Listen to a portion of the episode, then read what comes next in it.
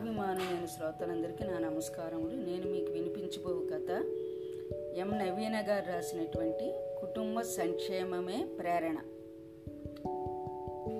ఏంట్రా రమేష్ ఇంకా వర్క్ ఉందా అంటూ దగ్గరికి వస్తూ పలకరిస్తూ ఉన్న తన కొలిగి మురళిని చూసి అప్పటిదాకా ఆలోచిస్తున్న విషయం గురించి వదిలేసి లేదురా పని అయిపోయింది ఇప్పుడే ఇంక స్టార్ట్ అవుదామని ఆలోచిస్తున్నాను. ఇంతలోనే నువ్వు వచ్చు మరి నీ గురించి ఏంట్రా? వర్క్ ఉందా లేదా అంటూ ఎదురు ప్రశ్న వేశాడు రమేష్. నా పని కూడా అయిపోయింది ఇంక స్టార్ట్ అవుదాం పద. నీతో కలిసి వెళదామని వచ్చాను. టైం ఇంకా ఏడే కదా. అప్పుడే ఇంటికి వెళ్ళి ఏం చేస్తావు? రోజు వెళ్ళే ఇల్లే కదా. పద అలా బయటికి వెళదాం అని అడిగాడు మురళి. సారీరా మురళి ఇంటి దగ్గర నా వైఫ్ నా కోసం వెయిట్ చేస్తూ ఉంటుంది అని అన్నాడు రమేష్. అబ్బా ఏం కాదులేరా ఒక్కరోజే కదా. అలా రెస్ట్రో బార్కి వెళ్ళి ఒకేసారి డిన్నర్ చేసి ఇంటికి వెళ్దాం. ప్లీజ్ అర్థం చేసుకోరా? పొద్దున్నుండి వర్క్ పిచ్చి పిచ్చిగా చేశాను. బాగా తలనొప్పిగా ఉంది. ఒక చల్లటి బీరు వేస్తే గానీ మైండ్ కూల్ లేదు. నువ్వు తప్ప అందరూ వెళ్ళిపోయారు. వేరే వాళ్ళని ఎవరినైనా అడుగుదామని అనుకున్నా కూడా అని చెప్పాడు మురళి. నీకు తెలుసు కదరా నేను ఈ డ్రింక్స్ తీసుకోవడం ఆపేయాలని డిసైడ్ అయ్యానని. అయినా కూడా రమ్మని ఫోర్స్ చేస్తున్నావు చూస్తే మళ్ళీ తాగాలనిపిస్తుంది. ఈ రోజుకి అడ్జస్ట్ చేసుకో నేను రాలేను అని కన్విన్స్ చేయడానికి ట్రై చేస్తున్నాడు రమేష్. రమేష్ మురళి ఇద్దరు హైదరాబాద్లో ఒక పేరొందిన సాఫ్ట్వేర్ కంపెనీలో ఉద్యోగం చేస్తున్నారు. ఇద్దరికి ఇంచుమించు ముప్పై ఏడు నలభై సంవత్సరాల లోపు వయసు ఉంటుంది. రమేష్ కొద్దిగా మృదు స్వభావం. ఎదుటివారిని బాధ పెట్టకుండా తనే సర్దుకోవాలి అనుకుంటాడు సాధ్యమైనంత వరకు. కానీ మురళి అలా కాదు. కొంచెం ఉండివాడు. ఎదుటివాడని ఎలాగైనా కన్విన్స్ చేయాలనే చూస్తాడు కానీ ఎదుటివాడు చెప్పింది వినడం. అంతే లేరా? మన ఇద్దరం కలిసి తాగే రోజుల్లో నువ్వు ఎన్నిసార్లు పిలిచినా కూడా లేదనకుండా వచ్చా కదరా? ఇప్పుడు నువ్వు మానేసావని నా కంపెనీ ఇవ్వడం కూడా మానేస్తావా? మిత్రద్రోహి ఎంత స్వార్థవరా నీది? పక్కన ఎవరూ లేకపోతే తాగినట్లు కూడా ఉండదు. నువ్వు కూడా అంతే కదా? మర్చిపోయావా? ఇంకా నాతో నీ అవసరం తీరిపోయిందని నన్ను ఇంకా ఇలా వదిలేసి వెళ్ళిపోతాను అంటావా? ఇది నీకేమైనా న్యాయంగా ఉందా? అని ఒక బ్లాక్మెయిల్ బాణం విసిరాడు. అసలే చిన్న చిన్న వాటికి ఫీల్ అయిపోయే రమేష్. ఇంకా వీడితో ఎన్ని చెప్పినా వృధానే అని మనసులో అనుకుని ఆపరా ఇంకా భారీ భారీ డైలాగులు నువ్వు. హీరోవు కాదు నేను విలన్నే కాదు. నన్ను నీతో ఎలాగైనా తీసుకెళ్ళాలని డిసైడ్ అయ్యావని నాకు అర్థమైంది. పద ఇంక వెళదాం అని చైర్లో నుండి లేచి నిల్చున్నాడు. అదిరా మన ఫ్రెండ్షిప్ అంటే అంటూ మురళి తెగ సంబరపడిపోయి తను కూడా లేచి అలా ఇద్దరు స్టార్ట్ అవుతారు. ఇద్దరు చెరుకు బైక్ మీద వెళుతున్నారు కానీ రమేష్ ఆలోచన అంతా తన భార్య మీదే ఉంది. తనకి ఎలా సర్ది చెప్పాలో తెలియట్లేదు. నాలుగు రోజుల ముందే పెద్ద గొడవ జరిగిపోయింది. తన చెడు అలవాట్ల కారణంగా. ఇంతకు ముందు కూడా చాలాసార్లు జరిగాయి. కానీ ఈసారి జరిగింది మామూలు గొడవ కాదు. తన చెడు అలవాట్లు మానకపోతే విడాకులు ఇచ్చేస్తానని ఖచ్చితంగా చెప్పింది తన భార్య స్వప్న. అప్పుడు ఇంకా ఆలోచించి తన భార్య కూడా చెప్పేది తన ఆరోగ్యం గురించే కదా అని అప్పుడే నిర్ణయించుకున్నాడు. ఇంకా స్మోకింగ్ డ్రింకింగ్ మెల్లమెల్లగా మానేయాలని. అప్పటి నుండి స్నేహితులతో కొద్దిగా దూరంగా ఉండాలి అనుకుంటున్నాడు. వీడేమో రాను అంటే వినట్లేదు. ఒకసారి మందు చూస్తే కంట్రోల్ చేసుకోగలనా లేదా అని ఆలోచిస్తున్నాడు. ఆలోచనల్లో ఉండగానే ఇద్దరు గచ్చిబౌలిలోని over the moon resto bar దగ్గర ఆగి లోపలికి వెళ్ళారు. లోపలికి వెళ్ళి ఖాళీగా ఉన్న టేబుల్ దగ్గర కూర్చుని వెయిటర్ని పిలిచి ఇద్దరు ఫేవరెట్ అయిన రెండు కాలిఫోర్నియా చికెన్ పిజ్జా రెండు బీర్లు ఒక్కొక్క కొకైలు చెప్పాడు.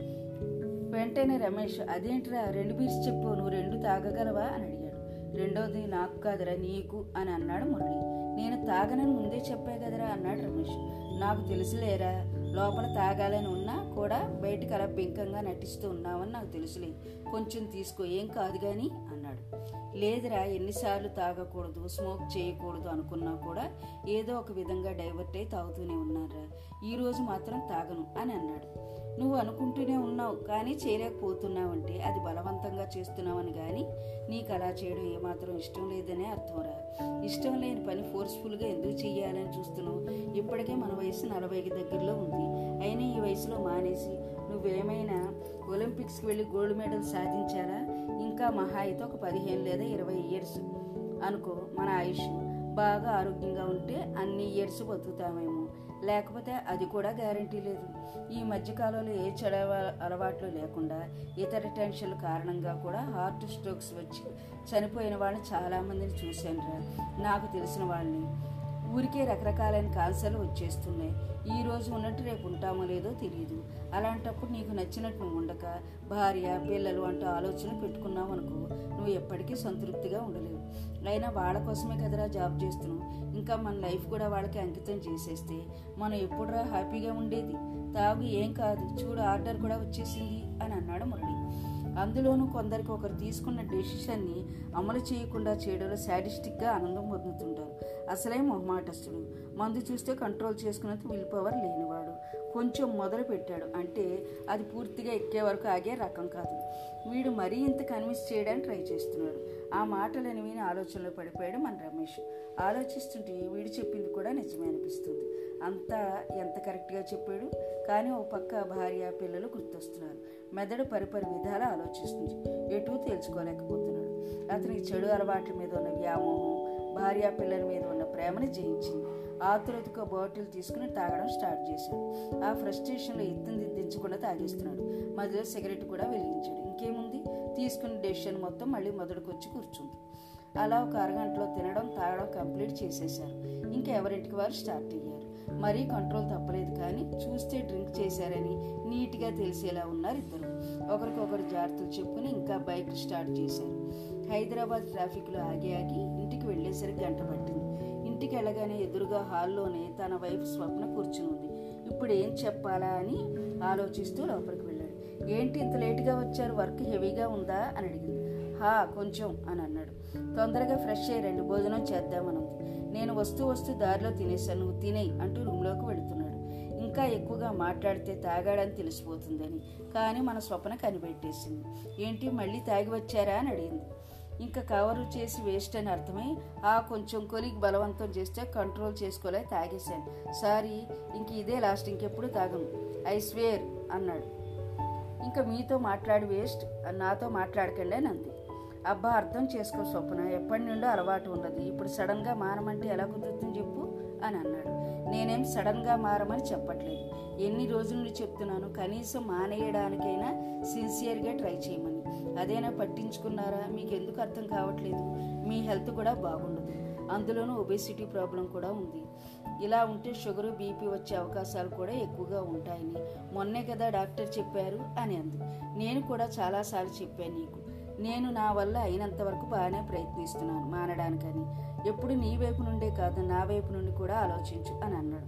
మీరు బాగా ప్రయత్నించడం నా చెవుల్లో పువ్వులు ఏమైనా కనిపిస్తున్నాయా? మీరు చెప్పింది అలా నమ్మడానికి అని అంది. స్వప్న ఇంకా చాలు నన్ను విసిగించుకు. నా ఇష్టం. నాకు ఇష్టమైతే మానేస్తాను లేదా కంటిన్యూ చేస్తాను. నా ఇష్ట ఇష్టాలు కూడా నువ్వే డిసైడ్ చేస్తావా?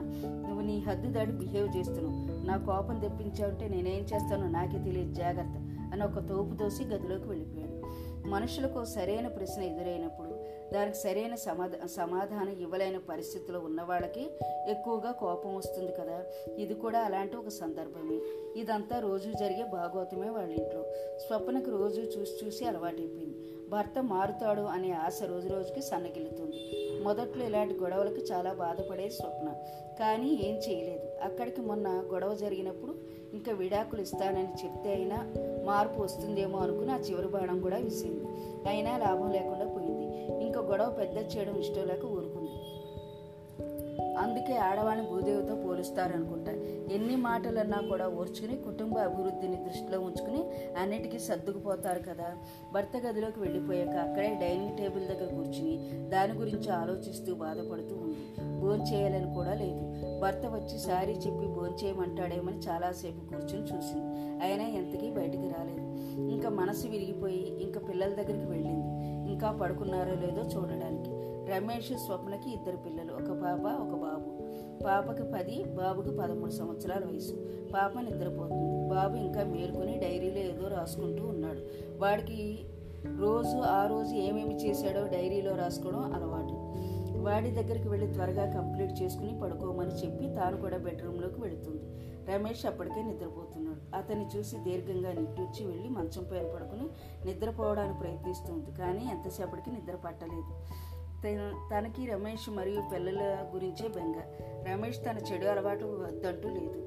డబ్బులంటే లెక్కే లేదు. ఆ తాగుడుకంతా తగలేస్తున్నాడు. మంత్లీ వాటికే ఎంత ఖర్చు అవుతుందో లెక్క వేయడానికి కూడా భయం వేస్తుంది. ఎందుకంటే ఇంత మనీ అనవసరంగా వేస్ట్ అవుతుందని తెలిస్తే ఇంకా అసలు నిద్రపోలేదు. పిల్లలు ఇప్పుడిప్పుడు అన్నీ తెలుసుకునే వయసుకు వస్తున్నారు. రేపు వాళ్ళ నాన్నను చూసి పిల్లవాడు కూడా అలవాటు చేసుకుంటే తాను ఏం చేయగలదు? ఇన్ని ఆలోచనలతో కొద్దిసేపట్లో నిద్రలోకి జారుకుంది. కొద్దిసేపటికి పెద్ద పెద్ద అరుపులకు ఒకసారిగా నిద్రలోంచి లేచి కూర్చుంది. టైం చూస్తే ఒకటే అవుతుంది. తాను లేచాక భర్త కూడా లేచి ఏమైందని అడుగుతున్నాడు. ఆ అరుపులు పిల్లల గదిలోంచి వస్తున్నాయని అర్థమై తక్షణం పిల్లల గదిలోకి వెళ్ళారు. ఏం జరుగుతుందో చూద్దామని. బాబు నిద్రలో నుండి లేచి పెద్ద పెద్దగా అరుస్తున్నాడు. నాన్నలే నాన్నలే అమ్మా నాన్న నాన్న లేవమని చెప్పు అని ఏడుస్తూ చాలా కష్టపడుతూ అంటున్నాడు స్వప్న వెంటనే బాబు దగ్గర పరిగెత్తుకుంటూ వెళ్ళి అయ్యో ఏమైందిరా అంటూ మొహం మీద తడుతూ దగ్గరికి హత్తుకుంది. అయినా వాడు ఆపట్లేదు. రమేష్ వెంటనే నీళ్ళు తెచ్చి మొహం మీద చల్లాడు. వాడు వెంటనే ఉలిక్కిపడి కళ్ళు తెరిచి అమ్మా నాన్న వైపు చూస్తున్నాడు. వెంటనే ఇద్దరిని గట్టిగా పట్టుకుని బిగ్గరగా ఏడుస్తున్నాడు. ఆ చర్యకి వాళ్ళిద్దరికీ చాలా భయం వేస్తుంది. ఏమైంది అర్థం కావట్లేదు. కొద్దిసేపు అయ్యాక ఏమైందో అడుగుదామని ఇద్దరు సైలెంట్గా ఉన్నారు. ఇంకా ఏమైందిరా ఏమైనా కలకన్నావా అని అడిగింది స్వప్న. వాడు ఏడుస్తూనే అవును మమ్మీ అంటూ మళ్ళీ ఏడవడం మొదలుపెట్టాడు. వాడిని సముదాయిస్తున్న చూడు నాన్న నువ్వు ఇలా ఏడుస్తుంటే మాకు ఎలా తెలుస్తుంది చెప్పు. నీకేం భయం లేదు. చూడు నేను మీ డాడీ నీ దగ్గరే ఉన్నాం. ఇంక నీకేం భయం లేదు. ఏం కల వచ్చింది చెప్పు నాన్న అంటూ బుజ్జగిస్తూ ఉంది. వాడి ఇద్దరిని కళ్ళప్పగించి చూస్తూ నాన్న చనిపోయినట్లు కల వచ్చిందమ్మా. మానందరం డాడీ పక్కన కూర్చుని ఏడుస్తూ ఉన్నట్లు కల వచ్చింది. అందుకే చాలా భయపడ్డాను. ఇద్దరు ఒకసారిగా షాక్ తిన్నారు. వాడి వయసు ఎంత? వాడికి వచ్చిన ఆలోచన ఏంటి? ఆ కళ ఏంటి అని. అయ్యో చూడు డాడీ ఎంత బాగా ఉన్నారో. మీ డాడీకి ఏం కాలేదు. అయినా అలా ఎందుకు వచ్చిందిరా? అని చెప్పి బుజ్జగించడానికి ప్రయత్నిస్తేనే మళ్ళీ వాడికి అలాంటి కళ ఎందుకు వచ్చిందో తెలుసుకుందామని ప్రయత్నిస్తుంది వాడు ఊపిరి తీసుకోవడానికి కష్టపడుతూ మరి కొద్ది రోజుల ముందే నా స్నేహితుడు వాడి ఫాదర్ స్మోకింగ్ హాబీ వల్ల లంగ్స్ క్యాన్సర్ వచ్చి చనిపోయాడు. వాడు చాలా బాధపడుతున్నాడు. వాడు మన స్కూల్కి కూడా రావట్లేదు. ఈ మధ్య వాడిని చూసి నేను కూడా చాలా బాధపడ్డాను. మరి నాన్న కూడా స్మోకింగ్ హ్యాబిట్ ఉంది కదా? అందుకే నాన్న నాకు కూడా భయమేస్తుంది నాన్న గురించి. నాన్నకి ఏమైనా జరిగితే మనమంతా ఏమైపోతాం మమ్మీ అని చెప్పుకుపోతున్నాడు. అయినా సిగరెట్ మందు ఎందుకు తాగాలి మమ్మీ? అవి తాగితే జబ్బులు వస్తాయని రోజు టీవీలో చూపిస్తూనే ఉన్నారు కదా మమ్మీ? వాటిని చూస్తూ కూడా కంట్రోల్ చేసుకోలేకుండా అనారోగ్యం తెచ్చుకుంటున్నారు అని ఏడుస్తూనే అడుగుతున్నాడు. ఆ మాటలు విన్న రమేష్ మరియు స్వప్న ఒక్కసారిగా షాక్కు గురయ్యారు. వాడి ఊహకి వాడి బాధకి వారి ఆలోచన శక్తికి. అది ఇంత చిన్న వయసులో ఇవన్నీ ఇంకా ఏమీ అర్థం కాని పాప హాయిగా నిద్రపోతుంది. రమేష్కి ఎవరో లాగిపెట్టి ఫట్మని చెంప మీద కొట్టినట్లు అనిపించింది వాడన్న ఆ మాటలకి. లేదురా నాన్నకి ఏమీ కాలేదు. ఏమీ కాదు కూడా. నువ్వు ఇలాంటి పిచ్చి పిచ్చి ఆలోచనలన్నీ మనసులో పెట్టుకో. ప్రశాంతంగా పడుకో. పొద్దునే స్కూల్ కూడా ఉంది. రేపు ఏదో ఎగ్జామ్ కూడా ఉంది అన్నావుగా? మరి పొద్దున్నే లేచి చదువుకోవాలి కదా. పడుకొని మంచినీళ్ళు తాగించి పడుకోబెట్టి ఇద్దరు ఆ గదిలో నుండి బయటకు వచ్చారు. కొడుక్కైతే ధైర్యం చెప్పింది కానీ తనకెవరు ధైర్యం చెప్తారు? మనసు పరిపరి విధాలు ఆలోచిస్తుంది. తన భర్తని ఏమనాలో అర్థం కావట్లేదు స్వప్నకి. చచ్చిన పాముని ఇంకా ఏం చంపుతుంది అనుకుందే ఏమో. రమేష్తో ఏం మాట్లాడకుండా తన రూమ్లోకి వెళ్ళి పడుకుంది. రమేష్ చాలా బాధగా అసహనంగా ఉంది. తాను ఖచ్చితంగా ఏదో ఒకటి అంటుందని ఎక్స్పెక్ట్ చేస్తున్నాడు. కానీ తనని ఏమీ అనకుండా అలాగే మౌనంగా వెళ్ళిపోవడం తనని చాలా బాధిస్తుంది. ఏదో ఒకటి అంటే మనసులో ఉన్న భారం తగ్గిపోతుంది. రోజు ఉన్న గడవ కంటే ఈ రోజు ఉండే మౌనమే తను ఎక్కువగా కుంగదీస్తుంది. మౌనంగా కూర్చుని ఉన్నాడు. ఏమి చేయాలో అర్థం కావట్లేదు. తన కొడుకు ఏమని సమాధానం చెప్పాలి? ఇన్నాళ్ళు తన జీవితం అంటే కేవలం తనే. తన ఇష్టాలే అనుకున్నాడు. కానీ ఈరోజు అర్థమైంది. తనంటే తన కుటుంబం అని తన జీవితంలో కలిసిపోయిన తన మీద ఆధారపడిన ఒక కుటుంబం అని తనకి ఏమైనా అయితే వాళ్ళు ఏమైపోతారని ఇప్పుడు అనిపిస్తుంది. ఇప్పుడు అర్థమవుతుంది. తన భార్య తనకి ఎందుకు అలా చెప్తుందో? ఇన్ని రోజులు ఏదో పోరు భరించలేక మానేద్దాం అనుకున్నాడు. తనకి ఇష్టమే కాదు. అందుకే విల్ పవర్ సరిపోక సరైన ప్రోత్సాహం లేక మానలేకపోతున్నాడని ఈరోజు అర్థమైంది. తను ఇప్పుడు మనస్ఫూర్తిగా నిర్ణయించుకున్నాడు. తనకున్న చెడు అలవాట్లు నిదానంగా మానేయాలని. అనుకున్నదే తడవుగా గదిలోకి వెళ్ళాడు. ఇన్నాళ్ళు తనను అంత ఓర్పుగా భరించిన స్వప్నకి ఎలా కృతజ్ఞతలు చెప్పాలో అర్థం కావడం లేదు. కృతజ్ఞతలు చెప్పకపోయినా పర్వాలేదు కానీ క్షమించమని అయినా అడగాలి. తన ఎంత అహంభావగా ప్రవర్తించేవాడో ఈరోజు బాగా అర్థమవుతుంది రమేష్కి.